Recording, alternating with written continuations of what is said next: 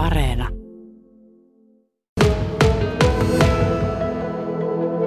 Olen edelleen sen helmikuun toinen päivä perustetun aluevaltuustoryhmän ryhmän jäsen kautta, kautta puheenjohtaja.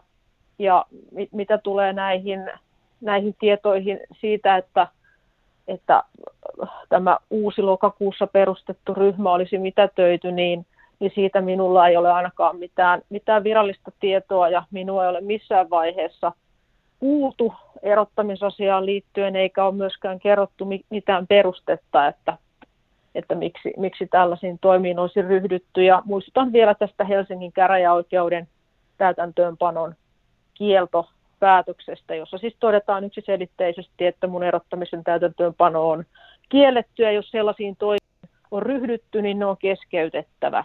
Mitä mieltä olet siitä tämä Helsingin käräjäoikeuden tekemä väliaikainen päätös, niin koskeeko se myös nimenomaan aluevaltuustotoimintaa, että sinua ei voi aluevaltuustossakaan perussuomalaisten ryhmästä erottaa? Tämä täytäntöönpanon kieltopäätös liittyy kanteeseen, joka on Helsingin käräjäoikeuteen jätetty.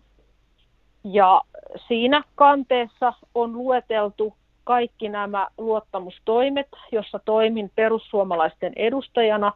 Eli täytäntöönpano kieltopäätöksen tehneellä tuomarilla on ollut tieto myös siitä, että toimin perussuomalaisten aluevaltuustoryhmän puheenjohtajana.